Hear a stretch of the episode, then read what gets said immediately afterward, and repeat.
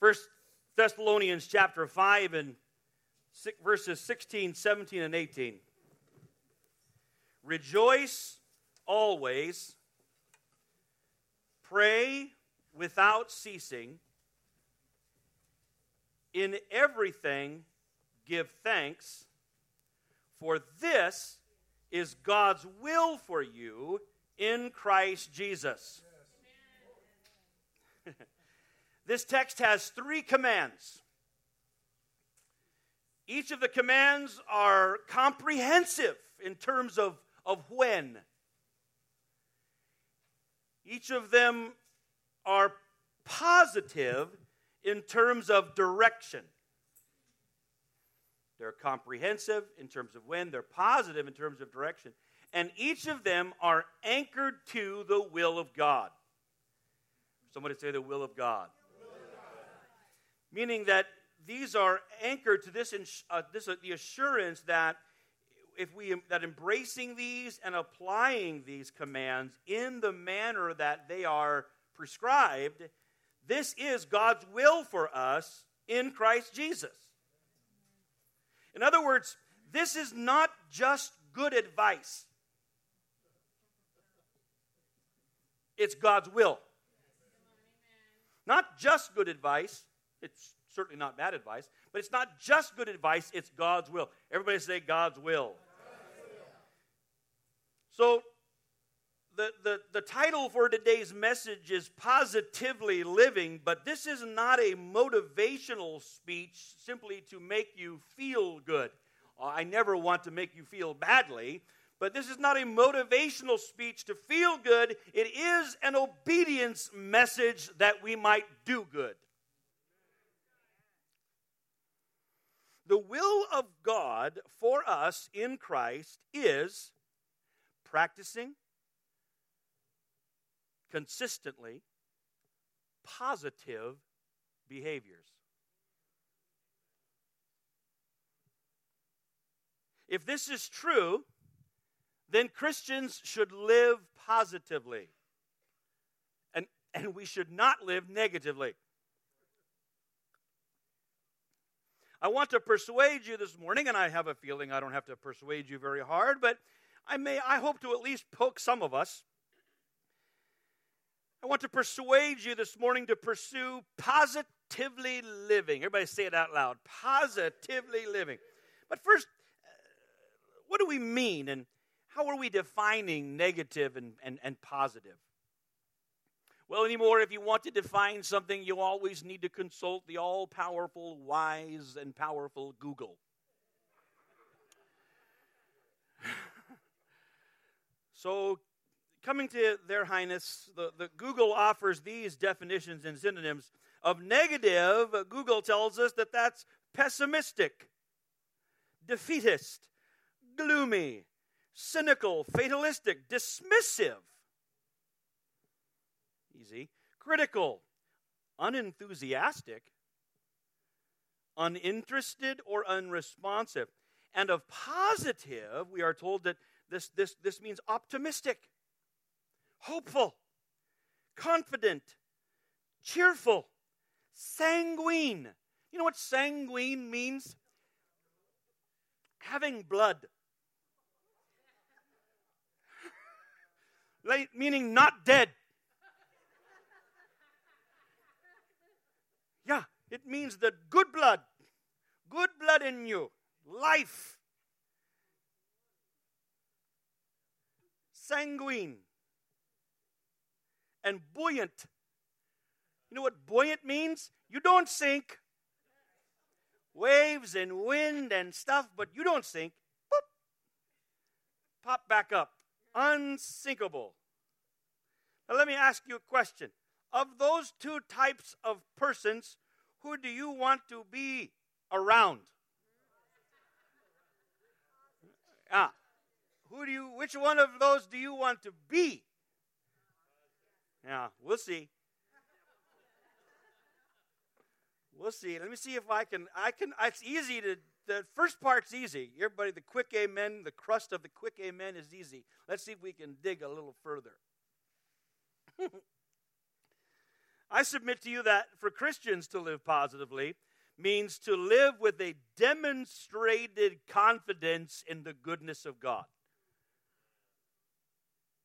Demonstrated, that means a confidence that is expressed, a confidence that is practiced, a demonstrated confidence in the goodness of God, otherwise known as faith. Faith is confidence in the goodness of God. Amen. Being positive, friends, is not a denial of facts. It is denying those facts a right to displace faith. Here we see the effects of faith and how it would, and how faith is positive and the impact it can have. Right away, we're talking about we're not denying facts. We're denying facts the, the right to displace faith. One of the earlier examples of this is in Numbers chapter thirteen. The people of Israel had been rescued out of Egypt. They had come across the desert. They are, they are at the Jordan River for the first time, and Moses sends in twelve spies to survey the, the promised land, to take a long look, a thorough look at the place that God had promised them. You can imagine it. So let me try to give it a different uh, language here. Moses sent people in to take a look at the future, at their immediate future. Go take a look and see what the future holds. Take a look at tomorrow. Take a look at two thousand eighteen. What do you see? When, verse twenty-five, I'll start there. When they returned from spying out the land at the end of forty days, they proceeded to come to Moses and Aaron and tell the congregation. I like that the N A S B says congregation, because that makes us think of us, us in this room. Okay?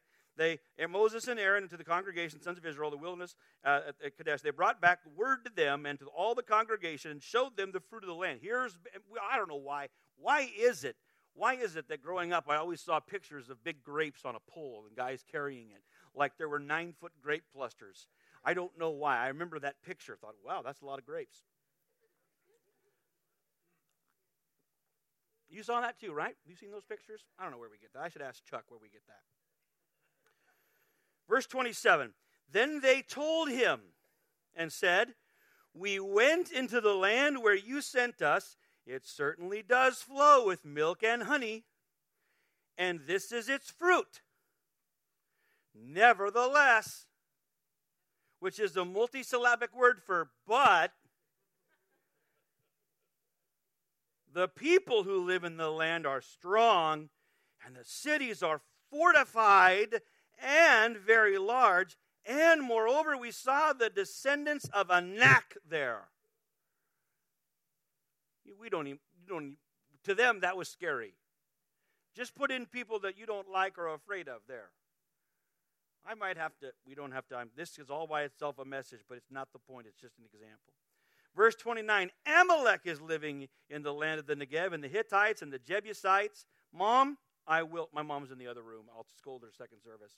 My, I can never read another Hittites, Jebusites, and Amorites without saying in my mind mosquito bites and electric lights. Hello, Father. Every morning she'd read the Bible and she'd get to these lists and she'd read, pop, pop, pop, and then she'd say mosquito bites and electric lights, and it's in my head like they're real people. The Hittites, the Jebusites, the Amorites, mosquito bites and electric lights, and are living in the hill country, and the Canaanites are living by the sea and by the side of the Jordan. Then Caleb, verse thirty, then Caleb quieted the people before Moses and said, we should by all means go up and take possession of it, for we will surely overcome it. But, nevertheless, but the men who had gone up with him said, we are not able to go up against the people, for they are too strong for us. So they gave out to the sons of Israel a bad report. You guys, I love you. I love you. We're so funny. We see it in the Bible, and it's so far dis- away from us and so long ago that we all go, oh, that's so, they're so dumb. They're, they're so bad. They spread bad reports.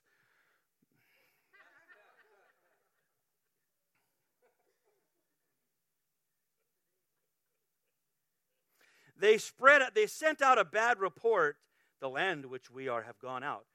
Here, you, it sounds you might you might read it and sound like they said, "Hear ye, hear ye! The land which we have gone out and spying it is a land that devours its inhabitants." That's not what they did.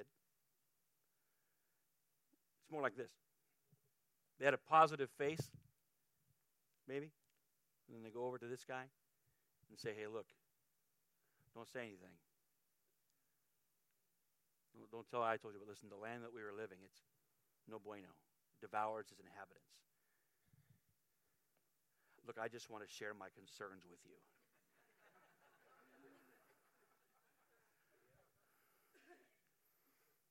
I just need you to tell me if I'm off base, but this is how I'm feeling. And uh, you, you, you can.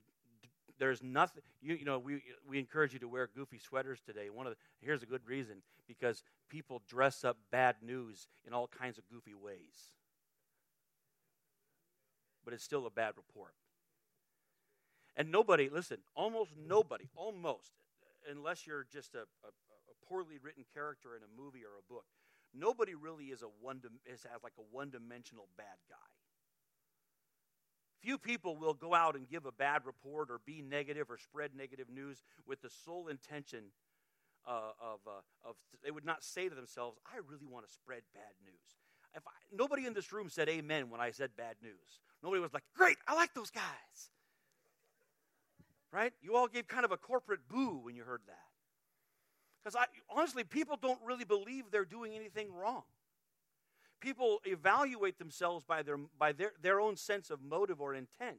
And and they they but and they don't realize that, or perhaps they don't take time to evaluate what's the result of their actions. Well, I'm just spreading my, I'm just sharing my concerns. They're, they, they, they, they dress up bad behavior with good intentions, and it's devastating. Now, in this particular story, the bad news won.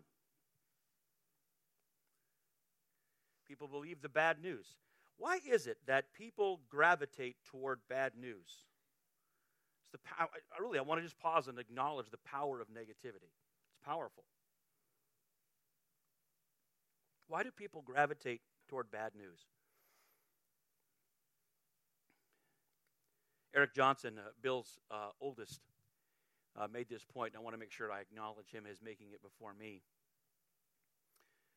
Uh, was sitting in, a, in a, uh, one of their meetings, and, and Eric said, "Why do people, if you give someone bad news or a bad report, they'll say, 'Really?' And they will believe it in about a in about a New York minute, right? They'll say, 'Oh, really?' And then then they'll they'll turn around and tell somebody else the bad news as if it was fact." He said, "But if you give somebody good news, they'll say, 'Wait a minute, can you prove that? Where's the evidence?'"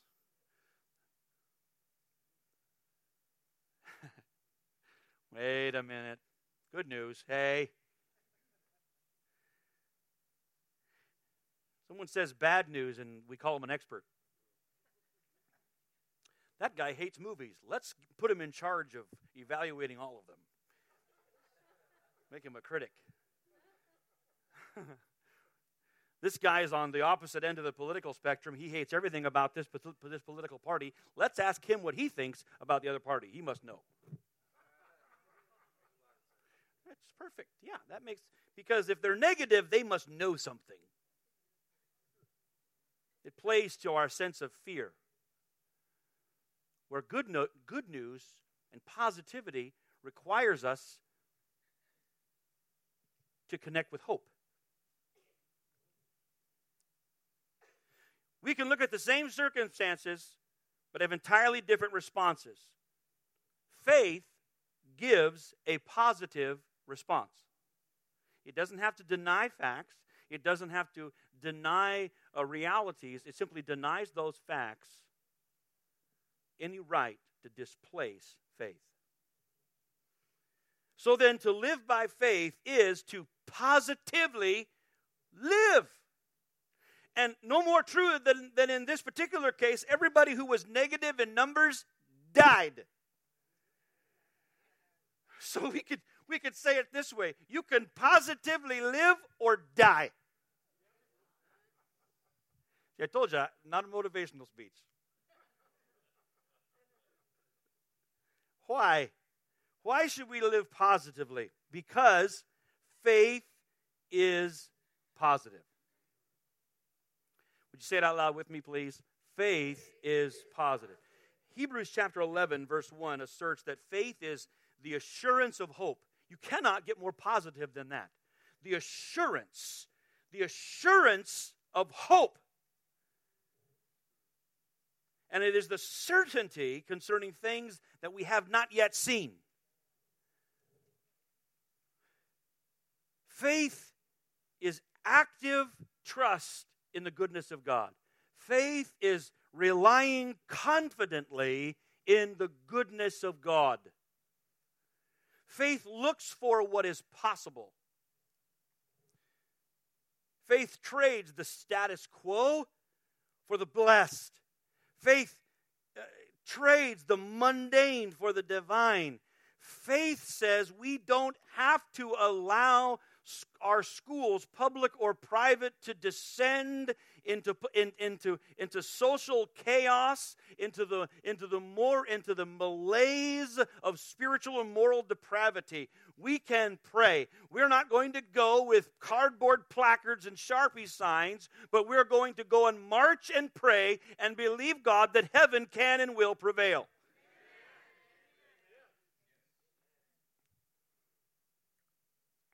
Faith says we're not just going to get by or get through, we're going to see the glory of God. Amen. I want you to hear that. Faith says we're not just going to get by, we're not just going to get through, we're going to see the glory of God. That is what Jesus said to, to Martha and Mary. He said, "Did I not tell you that if you would believe, you would see the glory of God?"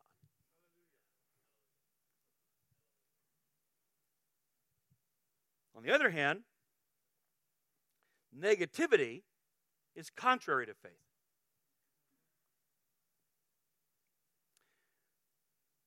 The culture of the kingdom precludes, it doesn't allow for negativity.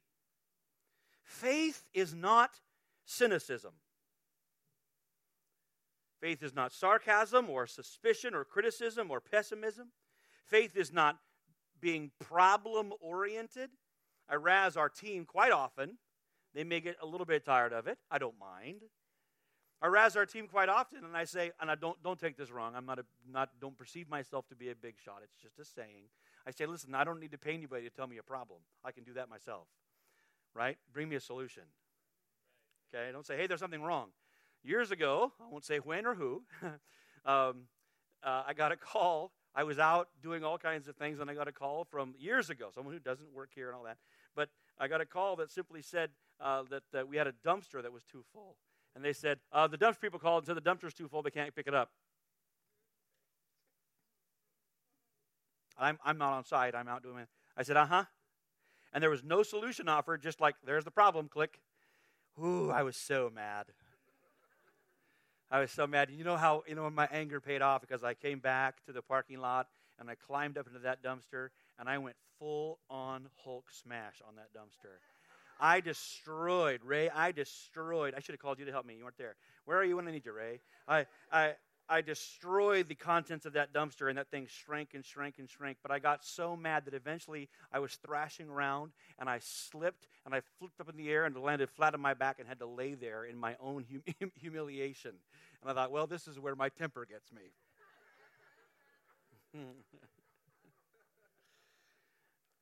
But basically the thing is, faith doesn't just say, hey, there's a problem.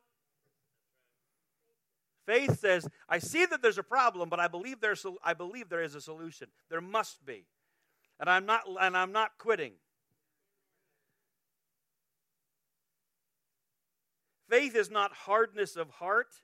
It's not harshness of feeling and word. Christians do not live by Murphy's Law.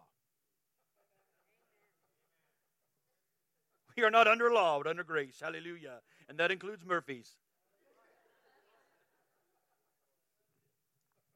I know people think Murphy's Law is wisdom. I don't. Let me just be let me just be transparent with you. I would rather be an optimist than be right. I would. I would rather apologize for being positive and yet be proven wrong, right? Like I was wrong. I'm sorry I was wrong, but I was just trying to be positive. Then I then then be negative and say, "Told you so."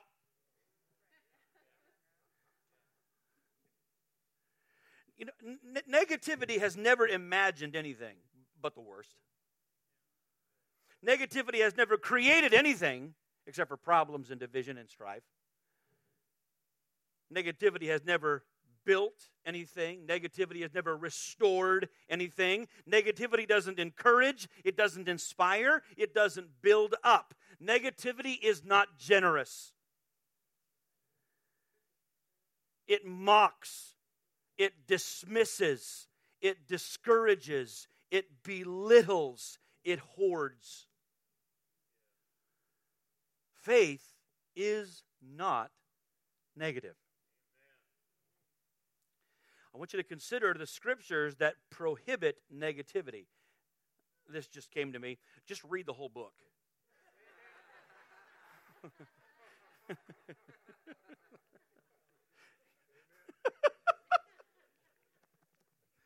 But let me, let me give you a couple of examples. There aren't a lot of scriptures that say, thou shalt not be negativeth.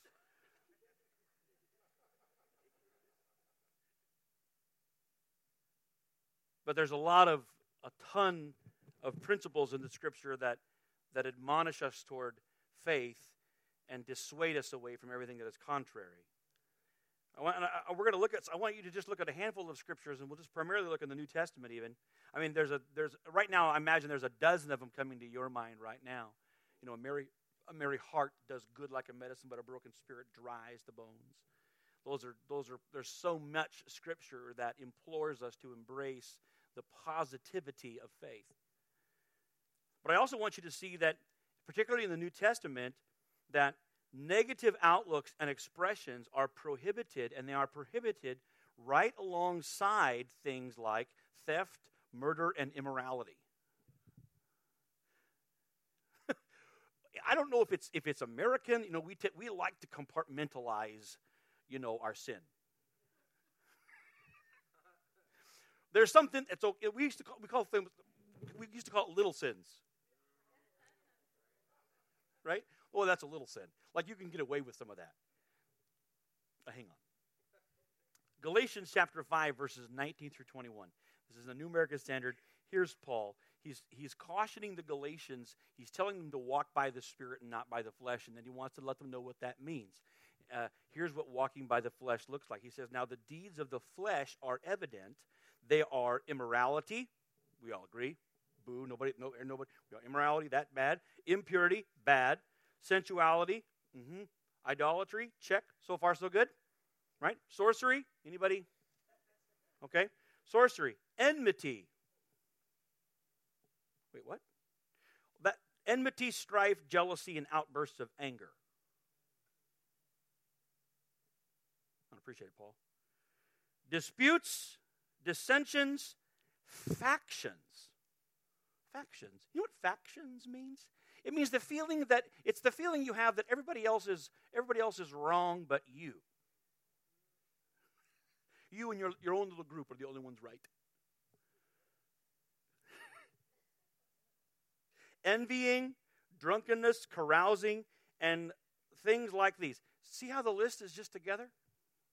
Things like these, which I forewarn you, just as I have forewarned you, that those who practice such things will not inherit the kingdom of God. Hey, long-time believers, you have, you have long since signed off immorality and idolatry. Good for you. God bless you. But let's let's sign off things like enmity, factions, divi- division, negative speech, uh, sour tongues, negative dispositions, uh, gossip disguised as prayer requests. How about adding that to your list of knock it off?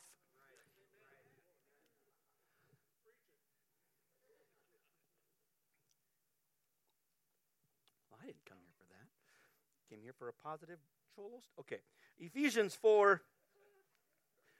Here's one. Let no unwholesome word proceed from your mouth. Unwholesome, meaning it's corrupt. The, the image there is of rotten fruit or fish. If you put rotten fish next to good fish, all the fish bad. You put bad fruit with good fruit, all the fruit bad. This is what Paul says. Let no rotten speech come out, but only such a word as is good for the edification according to the need of the moment. Let every word you speak be life-giving, hope-building, strengthening, encouraging, joy-giving, positive, so that it will give grace to those who hear. Verse thirty, do not grieve the Holy Spirit of God by whom you were sealed for the day of redemption. Let all bitterness, wrath, and anger, and clamor, and slander be put away from you, along with all malice. Colossians chapter three, verse eight. But now you also put them aside, put them all aside. Anger, wrath, malice, slander, abusive speech from your mouth. First Peter chapter two, verse one. Therefore, putting aside all malice, all deceit, all hypocrisy, all envy, all slander, put all of these things away. Live pos- positively. Live. Hey, Dav, yeah, those are all pretty intense things to avoid. What's wrong with just a little negativity? Well, Well, what would be better about getting rid of all of it? And how much better would it be?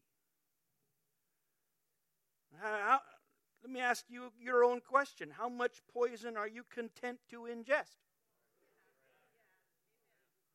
It's just a few parts per million. I'll be all right.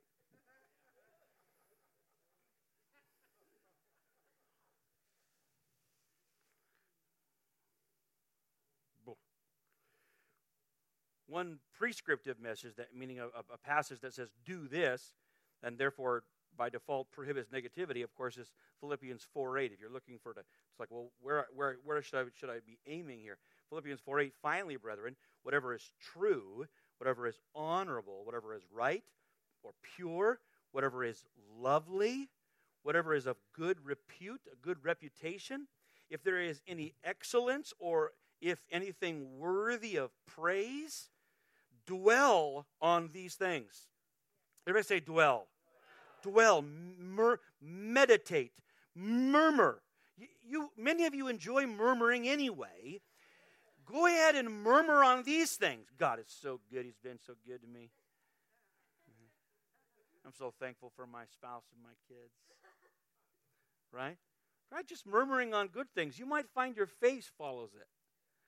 What happened to your face? I've been murmuring.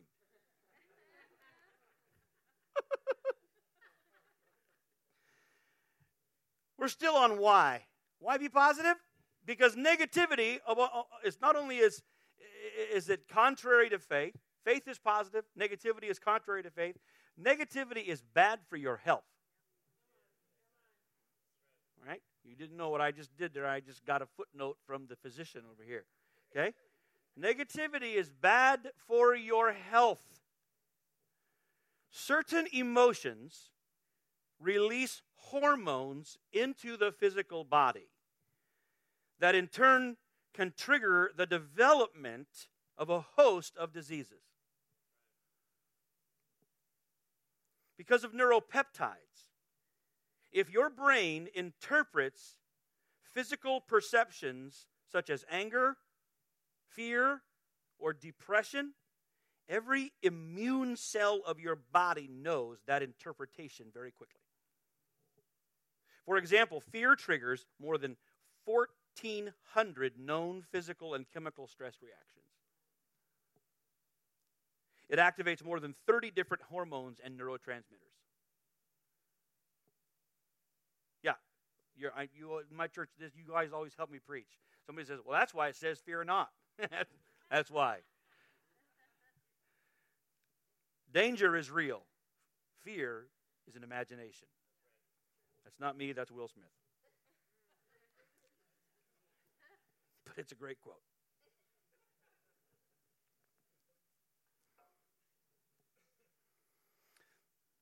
Let me just push this further, my dear friends. The emotions that are most damaging include unforgiveness, depression, anger, worry, frustration, fear, grief, and guilt. All of which fall into the category of canceled and covered by the cross of Christ. Isn't the love of Jesus something wonderful, wonderful, wonderful? Listen, before I finish, it bears further note that one of the worst things that one can feel for their heart is a general, cynical worldview.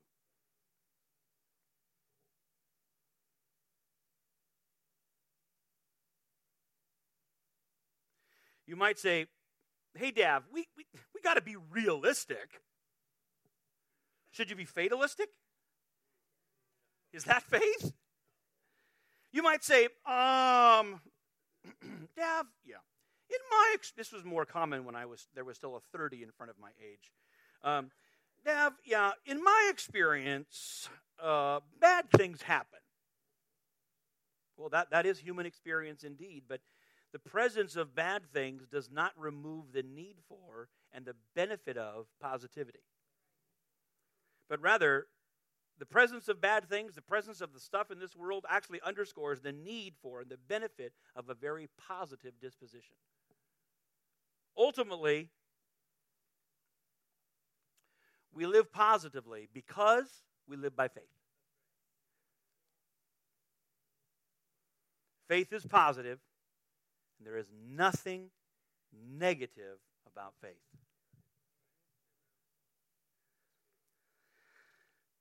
Romans fourteen twenty-three says that anything that does not come from faith is sin.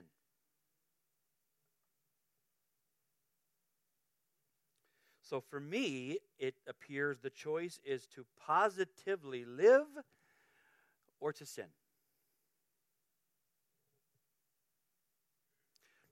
Whoa, Dav, that sounds challenging.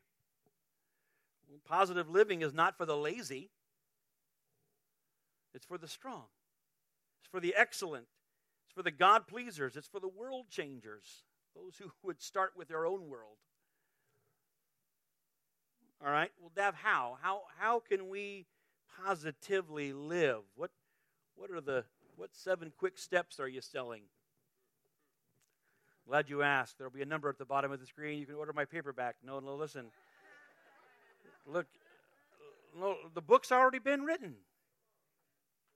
How can we positively live? Well, let's just return to our text that we began with this morning, First Thessalonians five, sixteen through eighteen. All of that was just persuading you to embrace the text. When I read this passage, six, verses sixteen through eighteen, let me read it again. Rejoice always, pray without ceasing, in everything give thanks, for this is God's will for you in Christ Jesus. When I read that, I feel like I have opened a bag of chips. Not a can of worms, that's a bad thing. But you open a bag of chips and now you're stuck, right? You can't just have a couple bites. Uh, yeah, night-night bag, unless Spencer's around and then I have to share it. One more time. Rejoice always. Pray without ceasing. In everything, give thanks, for this is God's will for you in Christ Jesus. I want you to, to note the universals in this text, the things that are always true, always right. These things are that they, they capture the whole of our life. They define the direction of our life. They define the attitude of our life. Attitude in the uh, aeronautical sense. The attitude of a plane is what determines the, the position of the nose of the plane relative to the horizon. That's the plane's attitude. If the plane, if a plane, if this is the horizon and the plane has a bad attitude, that plane not going to be around long. Okay, that's a bad attitude. Come on, say that's a bad attitude. You say, I got a bad attitude, you about to crash. You need to keep, and it's an old saying, it's kind of a cliche, but it really helps. And when they say your attitude determines your altitude, that's real. And these things determine, they influence the, the attitude of our life. Each of these adi- each of these adjecti- adjectives are first in the sentence. Each of them is unique, each of them is nuanced, but they are in total agreement. Verse sixteen, the adjective is always, as in all the time. Verse seventeen, unceasingly, with unvarying practice. Verse eighteen, all, covering all points in time. And then there are very specific behaviors that, that, that, that Paul prescribes here. These are all faith behaving. They are all positive behaviors that focus on the goodness of God. This is the key to positively living, a focus on the goodness of God. A demonstrated expectation of the goodness of God. Let's consider each of these expressions real quick. Always, verse sixteen, the, the Greek is always rejoice. Say it with me out loud, please. Always rejoice. To rejoice literally means to be joyful on purpose. It is an act of your will. It is not a consequence of your mood. To rejoice is to express praise with your attitude or your actions, specifically because you expect God's goodness. It is praise because of an expectation of the goodness of God. This is why Psalm thirty-four one, right? I will bless the Lord at all times. His praise will continually be in my mouth. Always rejoice. Always have praise in coming up from your person in anticipation of the goodness of God. Always rejoice. Somebody say it out loud. Verse seventeen, unceasingly pray. Now, in this, prayer is, is, is a petition for, and it is partnership with the goodness of God. It is petitioning for the goodness of God. It is partnering. It is proclaiming. It is working with. It is, it is believing for the goodness of God to prevail. So you cannot pray, you cannot petition for good and proclaim good and then be negative. You can't. You can't do that. You know, if, if one of the best ways to change your attitude about a relative or a friend or a circumstance is to pray. But don't pray like don't pray, don't pray like a rascal. In other words, don't complain to God about it and call it prayer. Right? Don't murmur in your car about it and call it prayer. Actually begin to petition and partner with, proclaim the goodness of God over a person or a circumstance. That will change your heart.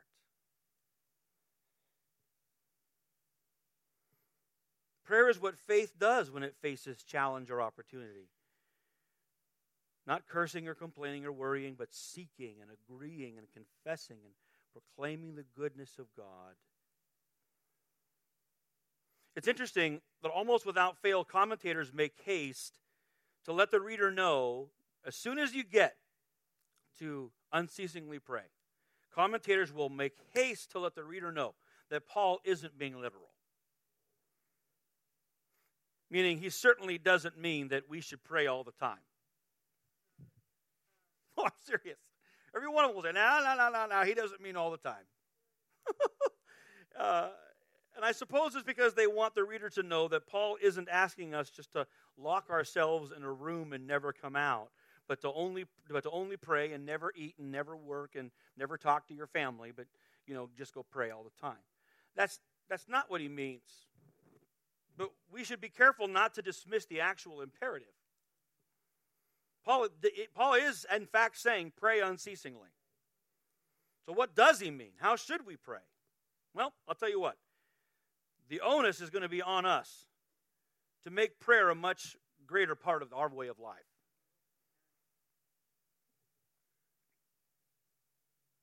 I know of very few believers who are at risk of over-praying, including myself.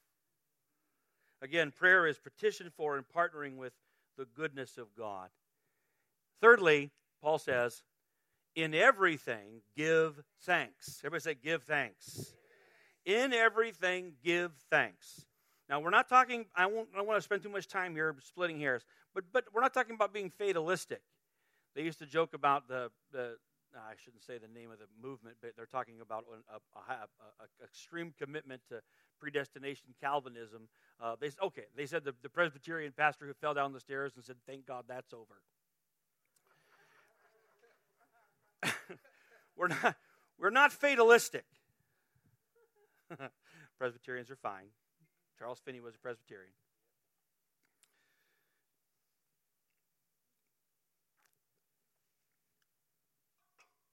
What we mean is that in every scenario, in each situation or circumstance, recognize and acknowledge the good you have received and the goodwill behind it. Not just that. Why do you recognize both? The good that you receive and the goodwill behind it. You've got to recognize that, that this what happened to you, this good thing didn't come from nowhere. There's been this resurgence as of late in, on, the, on programming and television and in the media about the universe. I mean, it's not a new idea, but there's this resurgence of this old idea that somehow the universe is up to doing things. Maybe the universe wants us together. The universe brought this into my life. The universe? The the the rand this that that that that vast collection of of unfeeling cosmos is working in your life? You believe that over a creator. No, recognize the good that you received and the goodwill, that there, there's a God in heaven who is working for your good. We know that God causes all things to work together for good for those who love him. Recognize the good you've received and, and the goodwill behind it. Give thanks. Express appreciation for God's goodness. Express it to God for his providence and for the people that he's brought into your life. And then keep going. Express thanks to the people that God uses as instruments in your life. In fact, friends, gratitude may be one of the most powerful tools to intensify positive living. It will, it will displace things like entitlement and covetousness and greed. It will displace things like resentment and malaise and self-pity. It is the gateway to greater joy. And gratitude continually recalibrates our attitudes toward positivity. It promotes positive and kind attitudes and thoughts about your life, about others, about the Lord. Gratitude is one of the only things that we should not do in moderation. It is one of the things that actually is impossible to do too much of. It is one of the things that the more we practice, the more benefit we receive without limit. If you don't believe me, hey, try it out. I, I double dare you. I don't believe Dav's right about that gratitude thing. I'm going to try it. Okay, I wouldn't if I were you. I'm going to try it. I'm going to be more grateful and see if it makes a difference in my life. Okay.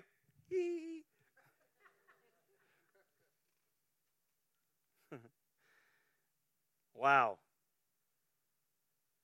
But all of these things, these three things, rejoicing always, praying, giving thanks, these things are just expressions of faith. These are these are actions of faith, faith at work. I would say, hey, pick one of them and pursue it this year, I'd say that, but all of them are God's will. So I'll just say practice faith. We'll talk more about faith next week. I'm excited. We always do it on the first Sunday of the year. We always talk. We always get out our spyglass and take a look at life in front of us by faith. Make sure that you come and bring somebody who wants to take a fresh look at their life, all right? But for today, let's remember, remember that faith is positive. Faith focuses on the goodness of God. Faith rejoices. Faith prays. Faith gives thanks. Faith is positively living. Let's do that chorus again as we close, all right? Let me ask this question. Who is ready to live with a demonstrated confidence in the goodness of God? Anybody ready to give it a whirl? All right? Listen, I want you to take this, I want to invite you to take it one step further. On, on your bulletin notes, there's a, there's a link, there's a website. Doctor Caroline Leaf, she's a believer. She's a, uh, I think she's a psychiatrist, neuroscientist, whatever. She's a, she's a good lady. She's a faith lady, charismatic faith lady, good lady. And uh, she has this thing called a twenty-one day detox, negativity detox for your conager.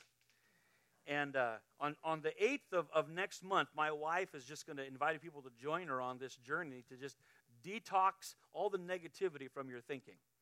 And to not do it in some not not not new age hippie weirdness, but good faith, Bible sound, doctrinal, positive faith living kind of thinking. So you might think about that. That might be a fun way for you to start your new year. And uh, and if you don't hit all twenty-one days, it's, you know, one day is better than none. Right? But let's stand together as we close this morning. And I just invited Aaron and team to come back. I want to sing that chorus we transitioned with. It's bubbling. All right? Try to get your joy on a little bit. Start. I want you to rejoice right now in anticipation of God's goodness. There you go.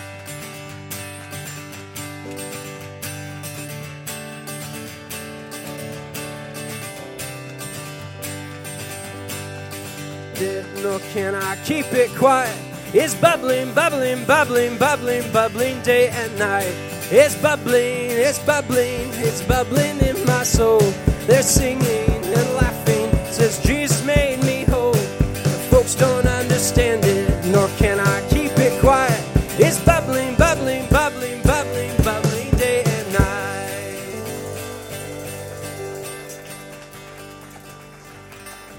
Now, Heavenly Father, I pray that as your, your congregation leaves today, that your anointing would rest upon them in power and in grace.